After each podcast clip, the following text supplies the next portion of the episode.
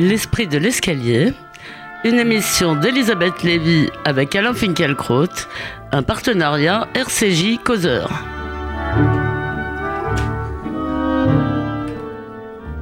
Bonjour à tous, bonjour Alain Finkielkraut. Bonjour.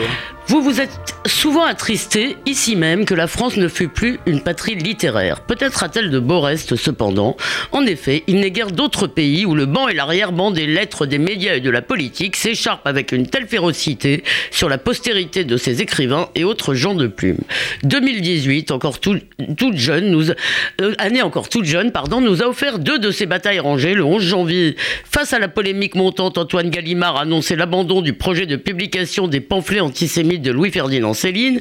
Deux semaines plus tard, la ministre de la Culture Françoise Nissen envoyait au pilori le livre des commémorations nationales 2018 pour l'expurger de la notice sur l'écrivain antisémite Charles Maurras, le fondateur de l'Action française qui fut condamné pour indignité nationale ayant vu le jour en 1868. Il est vrai que, comme s'en était ému Guillaume Erner sur France Culture, la notice rédigée par Olivier Barr ne comportait pas le mot antisémite, justement, ce qui a fait soupçonner à tort ou à raison une tentative de réhabilitation. Commémorer, ce n'est pas célébrer, soulignait pourtant Jean-Noël Jeannet et Pascal Horry, membres du comité des commémorations, un insupportable sophisme répliqué d'autres historiens. Les cons se forment, les invectives fusent, néo-maurassiens vitupèrent les uns, censeurs incultes ironisent les autres. Pour Éric Zemmour, si on avait voulu accréditer que les fameux États confédérés, juifs, protestants, francs-maçons et métèques gouvernent encore la République, on ne s'y serait pas pris autrement. Bref, Alain Finkielkraut, nous avons bien besoin de votre cœur intelligent pour euh, se sortir de ce débat euh, tourmenté. Voilà, et pour défendre la liberté sans risquer d'absoudre l'ignominie. Mais pour commencer notre rubrique, si je puis dire, les porcs sont partout. Euh, cette semaine, c'est Nicolas Hulot qui est tombé dans les filets d'un nouveau journal, l'Hebdo, sans H. Euh, jeudi, avant la publication d'un article faisant état d'une plainte pour viol classée sans suite en 2008 et d'un cas de harcèlement, tout cela sans donner le moindre nom, euh, le ministre de l'écologie, visiblement très secoué, s'est défendu contre je cite ces rumeurs ignominieuses au, euh, enfin, sur le plateau de Jean-Jacques Bourdin. Mais là où l'affaire, me semble-t-il, est peut-être singulière, c'est que tout le monde défend le ministre, jusqu'à Marlène Schiappa, euh, toute la presse, et jusqu'à Marlène Schiappa qui applaudissait Balance ton port il y a deux mois, et qui trouve, je cite, irresponsable la publication de l'article et abjecte l'appel lancé aux femmes violées à contacter la presse. Et je vous, j'ajoute, avant de vous céder la parole à Alain Finkielkraut, qu'un des hashtags qui a fait, euh, semble-t-il, qui a eu le plus de succès à l'occasion de cette affaire, c'est balance ta rumeur. Alors, est-ce que nous vivons enfin un heureux renversement? Est-ce que vous avez été entendu? Non, ça je ne crois pas. Ah j'ai été entendu. Euh, je ne m'ai fait pas trop d'illusions euh, sur euh, mon pouvoir d'influence. Mais il faut commencer par la presse et la recherche effrénée du scoop, c'est-à-dire en bon français de la révélation, de la révélation fracassante. Hebdo est un nouveau magazine qui doit jouer des coudes pour se faire une place dans un marché déjà saturé. Il a donc un besoin vital d'attirer l'attention.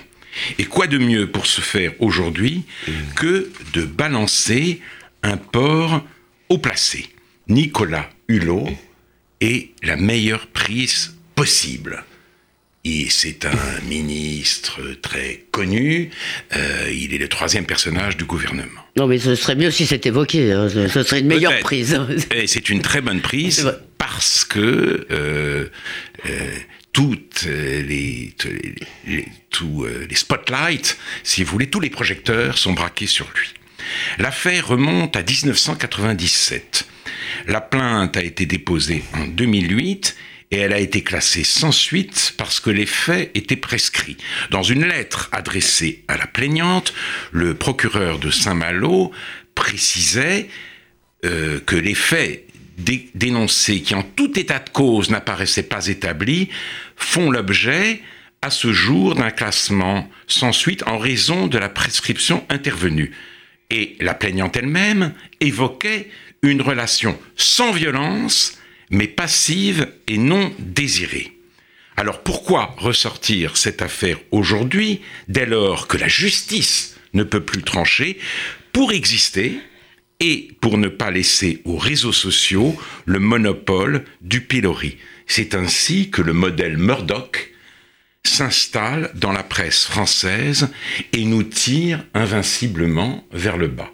Mais tout de même, parce que euh, cette fois-ci, si vous voulez, euh, dans Balance ton port, dans l'affaire Weinstein, dans, tout, enfin, dans toutes ces affaires, disons, toute la presse était, euh, disons, dans l'antijuridisme que vous avez que vous avez dénoncé la semaine dernière.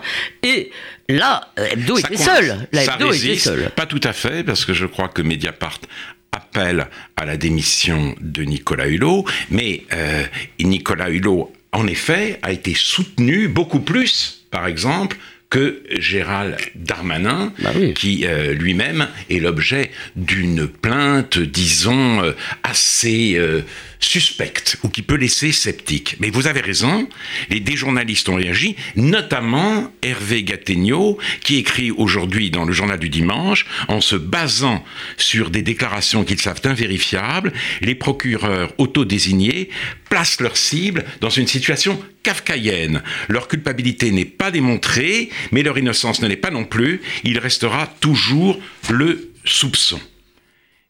Et dans le discours qu'il a prononcé le 25 novembre, hein, pour la journée des femmes, euh, euh, quand, la campagne Balance ton port et MeToo battait son plein, le président de la République a dit qu'il ne voulait pas d'une société de la délation. Mais en même temps, il s'est félicité de la libération de la parole sur les réseaux sociaux, il a encouragé le mouvement, il s'en est même voulu le porte-parole. De même d'ailleurs, Marlène Schiappa, aujourd'hui, explique, si vous voulez, que euh, la justice ne se rend pas dans se rend dans les tribunaux, pas dans les médias. C'est pour ça que je pense qu'elle vous a écouté. Oui, alors cet article offre une occasion rêvée à toutes celles et tous ceux qui veulent discréditer MeToo. Autrement dit, si je la suis bien, il est légitime et même souhaitable de rendre la justice sur les réseaux sociaux, mais pas dans la presse. Donc voilà. Et, euh, et maintenant, cependant, ce mouvement qu'épousait Macron, dont il se voulait en quelque sorte le porte-parole, cette vague déferle sur le gouvernement et il doit élever des digues. J'espère vivement que ces digues, digues tiendront. Mais quand j'entends dire, quand j'entends les néo-féministes dire que les excès éventuels de ce mouvement ne doit pas faire oublier son sens émancipateur et le progrès, les progrès qu'il est en train de réaliser, je pense à la terrible formule révolutionnaire on ne fait pas d'omelette sans casser des œufs. Et au magnifique euh, article. Voilà, vous avez cité hier un article de Hannah Arendt. Eggs speak up, les œufs se rebiffent. Et politiquement, je ne sais plus vraiment si je suis de droite ou de gauche, ce que je sais, c'est que je suis du côté des œufs et pas de l'omelette. Oui, mais, alors, euh, si vous me permettez un petit désaccord, on a, un peu de temps. Euh, euh, vous dites que Nicolas Hulot, c'était le coupable idéal. En fait, je me demande, si vous voulez, s'il y a une sorte de coup d'arrêt parce que la raison commence à prévaloir et qu'on se rend compte quand même que tout ça va très loin. Et je rappelle encore l'émission de la semaine dernière, ou euh, si précisément Hulot, ça n'est pas le bon coupable parce qu'il est très populaire, il est de gauche. Enfin, il n'est pas franchement de gauche, mais il est écolo, ça veut dire de gauche pour eux. Donc, si vous voulez, est-ce que, est que justement, il n'y a pas là une cible qui est ah. beaucoup moins confortable à dénoncer que Darmanin, voilà. Alors, pour euh, euh, peut-être que Hebdo s'est trompé en croyant qu'il était le coupable idéal. Cela étant, l'affaire a euh, causé, euh, enfin, a, provoqué de nombreux commentaires, elle a fait très grand bruit, et j'imagine que c'est tout bénéfice pour ce journal, en tout cas, c'est ce qu'il cherchait. Alors, je dis, je suis du côté des œufs, jamais de l'omelette. Alors, je ne suis pas pour autant nominaliste. Alors je voudrais rappeler ici que le nominalisme dans la philosophie euh, scolastique, c'est hein. la pensée qui affirmait que les entités, les genres, les espèces n'étaient pas des êtres de raison, par opposition réaliste aux réalistes qui leur attribuaient une existence réelle. Donc je, je, je, je, il n'y a, je, je sais que le monde à la différence des, nominalistes, si vous voulez. Je sais que le monde n'est pas exclusivement composé d'individus. Il y a des entités plus vastes, des nations, des peuples, des classes, des minorités, des communautés. C'est toujours pour des causes collectives qu'on s'engage. Mais ce que je retiens de l'histoire de l'engagement, c'est qu'il faut absolument résister à la tentation d'assigner le bien à l'une ou l'autre de ces entités. Elles ne sont jamais intégralement innocentes ou vertueuses. Or, le néo-féminisme a tendance à idéaliser toutes les femmes et à recueillir pieusement leurs plaintes et leurs revendications. Le patriotisme n'a de sens que s'il est sobre, et s'il ne place pas la patrie au-dessus de tout soupçon, de même le féminisme. Il faut, dans la situation actuelle, tenir compte des différences de, conditions sociales, distinguer aussi un texto aigriard euh, d'une violence physique, et enfin savoir, vouloir en tout cas, trier le bon grain de l'ivraie. Les femmes sont capables de vengeance et de dénonciation calomnieuse.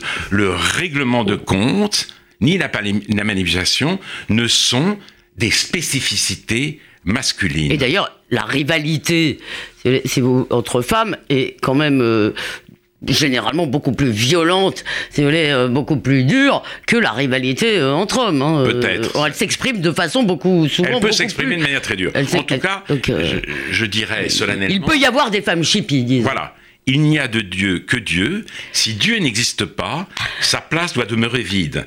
La remplir par une totalité, quelle qu'elle soit, c'est tomber dans l'idolâtrie, et l'idolâtrie peut faire des ravages. Les néo-féministes, pour le dire euh, euh, autrement, évoquent irrésistiblement les islamistes, pour qui les hommes musulmans sont tous des frères et les femmes toutes des sœurs. Il y a de beaux moments de fraternité dans l'histoire, mais vouloir pérenniser ces moments, c'est exposer les hommes et les femmes à de grands périls. Le fraternisme et le sororisme me font dresser des cheveux sur la tête. Ah oui, euh, c'est intéressant ce lien que vous faites. Je ne suis pas sûr qu'elle le. Vous auriez dû le dire à Geneviève Fraisse hier. Et, euh, et j'en profite euh, pour inviter les auditeurs à écouter le réplique d'hier. dernière. C'était entre Geneviève Fraisse et voilà. et c'était sur les paroles des femmes. Voilà. Et c'était vraiment très intéressant. Peut-être juste une question de, avant de passer à Moras. Est-ce que malgré tout, vous ne pensez pas qu'il y a là comme un coup d'arrêt? Est-ce que l'affaire Hulot ne, ne, peut pas être, si vous voulez, euh, euh, le moment où quand même tout le monde descend, de, tout, tout, tout, le monde revient euh, un peu, un peu plus de raison, et justement cette confusion que vous dénoncez, vous n'êtes plus le seul. Il me semble que c'est possible, c'est possible. nous verrons bien, nous verrons bien. Euh, euh, d'un autre côté, j'ai entendu euh, Juliette Méadel, une ancienne ministre socialiste, dire que oui, s'il y avait des choses embêtantes, mais ce mouvement était absolument merveilleux. Donc c'est peut-être un coup d'arrêt, mais le temps de l'autocritique, en tout cas, n'est pas venu. Ah non, non. Très bien. Nous, nous allons en venir donc à Charles Maurras, né en 1868, euh, directeur de l'Action française. Je l'ai dit, il a été condamné en 45 pour indignité nationale après avoir soutenu euh, le régime de Vichy et disons que son nom est associé à l'antisémitisme français euh, du, du, début du siècle de façon à peu près constante, mais il est vrai qu'il n'était pas euh, exterminationniste, et d'ailleurs, à part Céline peut-être, il y avait... Seuls des écrivains, en réalité, ont été... Euh, exterminationnistes. Je pense que c'était le cas de Céline, de Rebatel. Voilà et aussi euh, de Brasillac. Oui, oui, oui, je vous dis, des écrivains, des écrivains n'ont été pas très loin en tous les cas. Mais pas Maurras, c'est Mais pas Maurras, il faut le, il faut le dire. Donc, j'ai un peu évoqué la querelle euh, au début de l'émission, donc à la Finkielkraut, est-ce que vous approuvez euh, la décision de la ministre? Alors je dirais, je remonterai à 2011. Oui. Parce que à cette date, le nom de Céline, c'était le cinquantenaire de sa mort, figurait sur la liste établie par le Haut Comité des célébrations nationales. Cette initiative a suscité un véritable tollé et Céline a été retirée, son nom a été retiré, par le ministre de la Culture de l'époque, Frédéric Mitterrand. Des historiens, vous l'avez rappelé, ont alors suggéré au ministre de remplacer le mot de célébration par celui de commémoration, ce qui fut décidé. Et donc aujourd'hui, ces historiens, Jean-Noël Jeannet et Pascal Horry, Qui font partie du comité, toujours. Disent que ce changement est primordial. Car commémorer n'est pas célébrer. C'est, je les cite, se souvenir ensemble d'un moment ou d'un destin. Distinction essentielle. On commémore la Saint-Barthélemy, on ne la célèbre pas. On commémore l'assassinat d'Henri IV par Ravaillac, on ne le célèbre pas. On commémore la Grande Guerre, on ne la célèbre pas. Le comité, le haut comité aux commémorations nationales, a jugé, ajoute-t-il, qu'il était de sa mission de rappeler ce que furent les mouvements intellectuels et politiques d'extrême droite sous la Troisième République et l'influence majeure qui eut, bien au-delà de sa famille politique, et le rôle qui joua un personnage tel que Charles Maurras, que son nationalisme monarchiste, antisémiste, raciste, conduisit en 1940 à un soutien immédiat au régime du maréchal Pétain et aux pires infamies de celui-ci. Bien qu'il fût effectivement un germanophobe euh, patenté euh, depuis fort longtemps. Donc il a, dû, il, a dû, il a dû opérer une sorte de retournement. Au nom de, voilà. des, intérêts de la France. La France seule. Mm. Et euh, c'est le titre d'un de ses livres. Et, il, il, insultait très copieusement et très régulièrement le juif Blum. Voilà, alors justement, j'allais en parler. Pardon. me devancer. Mais Frédéric Potier, délégué interministériel à la lutte contre le racisme, l'antisémitisme, la haine anti-LGBT, a donc tort de voir dans la propagation, dans la proposition du, euh, du, de commémorer Maurras un hommage scandaleux à un homme condamné après la Seconde Guerre mondiale pour son soutien au régime de Vichy. Car, comme le précise Jean-Noël Jeannet et Pascal Horry, la notice publiée dans le livre annuel du Haut Comité soulignait que Maurras fut condamné après la guerre à la réclusion criminelle à perpétuité et à la euh, la dégradation nationale. Et Quant à moi, ce qui me paraît sinon scandaleux, mais un peu préoccupant, c'est de voir l'antisémitisme coincé aujourd'hui entre le racisme et la haine anti-LGBT. Et un autre historien, cependant, Sébastien Ledoux, écrit que euh, c'est la dette des contemporains envers les objets du passé, événements ou individus qui inspirent l'acte de commémorer. Et que les commémorations officielles des pages sombres de l'histoire nationale ont pu faire sens collectivement, c'est euh, précisément euh, au sens de, nom, de euh, l'hommage rendu aux victimes et non en souvenir de ceux qui ont participé au crime ou soutenu par adhésion idéologique les responsables de ces crimes. Cet argument a une certaine force, mhm. celui de Jeanneney et Horry aussi. Je ne, je ne me sens donc incapable de trancher. Je ne sais pas si Françoise Nissen a eu tort ou raison de, euh, de retirer la référence à Maurras dans le livre de commémoration de 2018. On peut poser d'ailleurs la question de est-ce que c'est à l'État, dans le fond? Est-ce que ces célébrations ne confèrent pas à l'État un, rôle de grand ordonnateur de notre histoire, si vous voulez bah, L'État, peut aussi, moi je ne suis pas opposé. Non, mais on peut poser la question. À ce que l'État le fasse. Mais ce que je sais en tout cas, c'est que euh, si nous voulons comprendre quelque chose au passé français, la vie, l'œuvre et l'action de Charles Maurras ne doivent surtout pas tomber dans l'oubli. Son rayonnement a été immense, on ne le mesure pas aujourd'hui, et en effet, il a contribué par ses thèses radicales et ses choix désastreux à discréditer, à discréditer pour longtemps le conservatisme en France. À la différence de Barès, l'autre père du nationalisme né, après la guerre de 70 et la euh, de l'Alsace-Lorraine, Maurras est insauvable. Tous deux, Barès et Maurras, ont été des antidreyfusards passionnés. Tous deux défendaient l'armée et l'État contre une justice abstraite qui risquait de les affaiblir, l'armée et l'État, et avec eux la nation tout entière. Tous deux considéraient les Juifs comme des étrangers. Mais la guerre de 14 a changé Barès. Dans les familles spirituelles de la France, il a écrit une, une grande affaire d'Israël dans, dans son éternelle pérégrination, c'est de se choisir une patrie. Il ne la tient pas toujours de ses aïeux, il l'acquiert alors par un acte de volonté, et sa nationalité est sur lui comme une qualité dont il se préoccupe de prouver qu'il est digne. Et Barès conclut en ces termes Un long cortège d'exemples vient de nous montrer Israël, qui s'applique dans cette guerre, à prouver sa gratitude envers la France. Ça date de quand ça, pardon? 1917. De degré en degré, nous nous sommes élevés. Ici, la fraternité trouve spontanément son geste parfait. Le vieux rabbin présentant aux soldats qui meurent euh, le signe de, euh, du Christ sur euh, le signe immuable du Christ sur la croix, c'est une image qui ne périra pas. Alors que Barès ait eu besoin de ce geste du rabbin présentant euh, un crucifix à un soldat qui meurt et du tribut du sang pour donner une place aux juifs, on peut le regretter.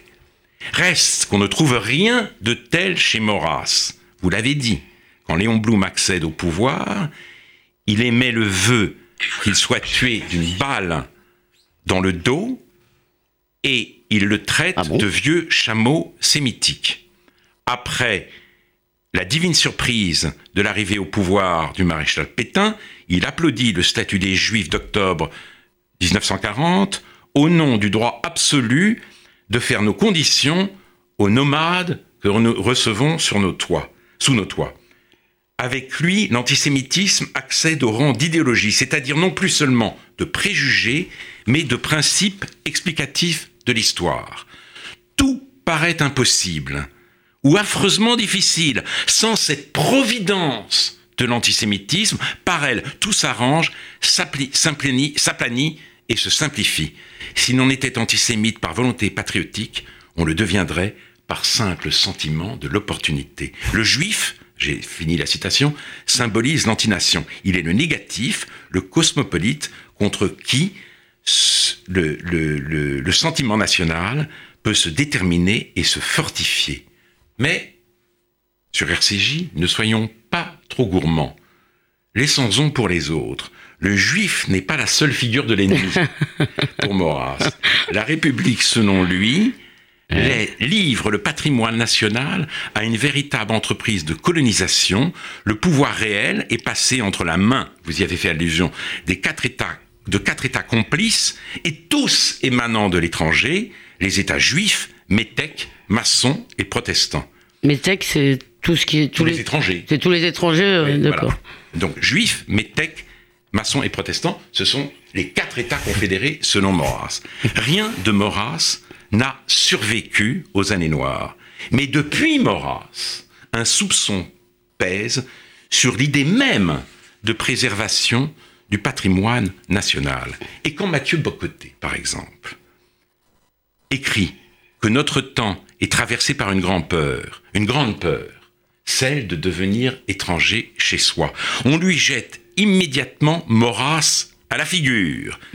Citation, il s'agit de savoir si nous sommes chez nous en France ou si nous n'y sommes plus, si notre sol nous appartient ou si nous allons perdre avec lui notre fer, notre houille et notre pain, si avec les champs et les mers, les canaux et les fleuves, nous, allions, nous allons aliéner les habitations de nos pères, depuis les monuments où se glorifie la cité, jusqu'aux humbles maisons de nos particuliers. Devant un cas de cette taille, il est ridicule de se demander si la France renonce aux traditions hospitalières d'un grand peuple civilisé. Avant d'hospitaliser, il faut être.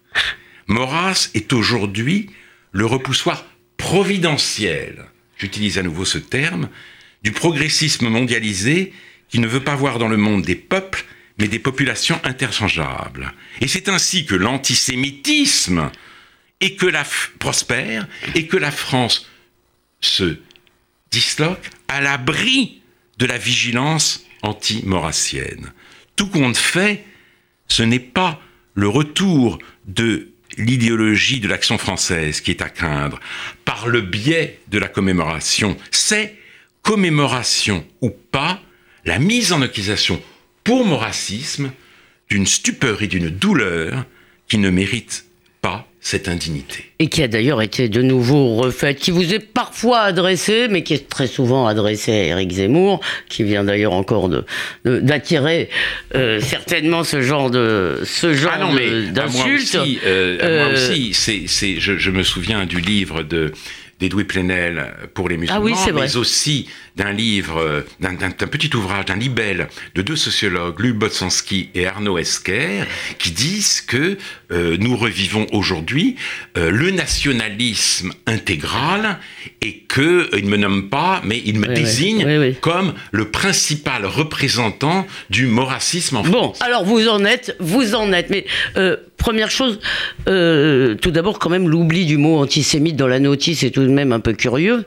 Et quand Olivier Dard a été interrogé, euh, Olivier Dard, oui, c'est ça, par Guillaume Erner, il lui a dit Eh bien oui, j'ai oublié c'est quand même l'éléphant, c'est quand même l'éléphant dans la pièce là. C'est d'autant plus étrange que j'ai invité Olivier Dard il y a quelques années pour une émission sur Maurras. Il lui a consacré un, livre très intéressant et euh, dans ce livre-là, il n'oublie pas. Mais en même temps, en effet. Euh, dans la notice, c'est oublié. Mais simplement. C'est très dommage. Je voulais peut-être juste vous proposer une euh, dernière remarque c'est que Maurras nous permet en fait de distinguer de l'antisémitisme, de, de, nous permet de répondre euh, à l'idée que les musulmans seraient les juifs d'aujourd'hui. Parce qu'en réalité, Maurras dit aux juifs vous ne pouvez pas être français. Or, généralement, les, inquiets de l'islam demandent aux musulmans de l'être plus. Peut-être ont-ils tort, mais... Vous avez tout à fait raison. Et, d'ailleurs, c'est aussi, c'est là qu'intervient la principale distinction entre Maurras et Barès. Mm.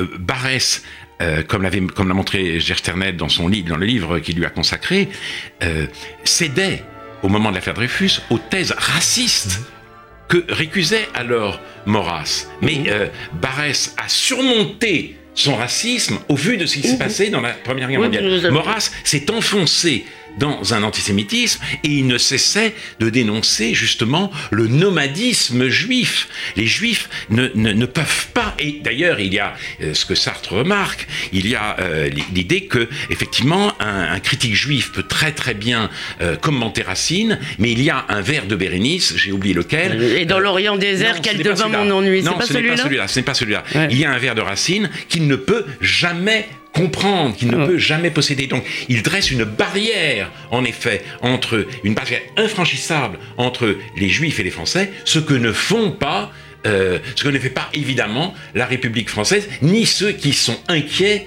de l'islamisme aujourd'hui et qui se demandent si l'islamisme, si l'islam peut s'intégrer. C'est une toute autre question. Voilà. Merci Alain de cette conclusion.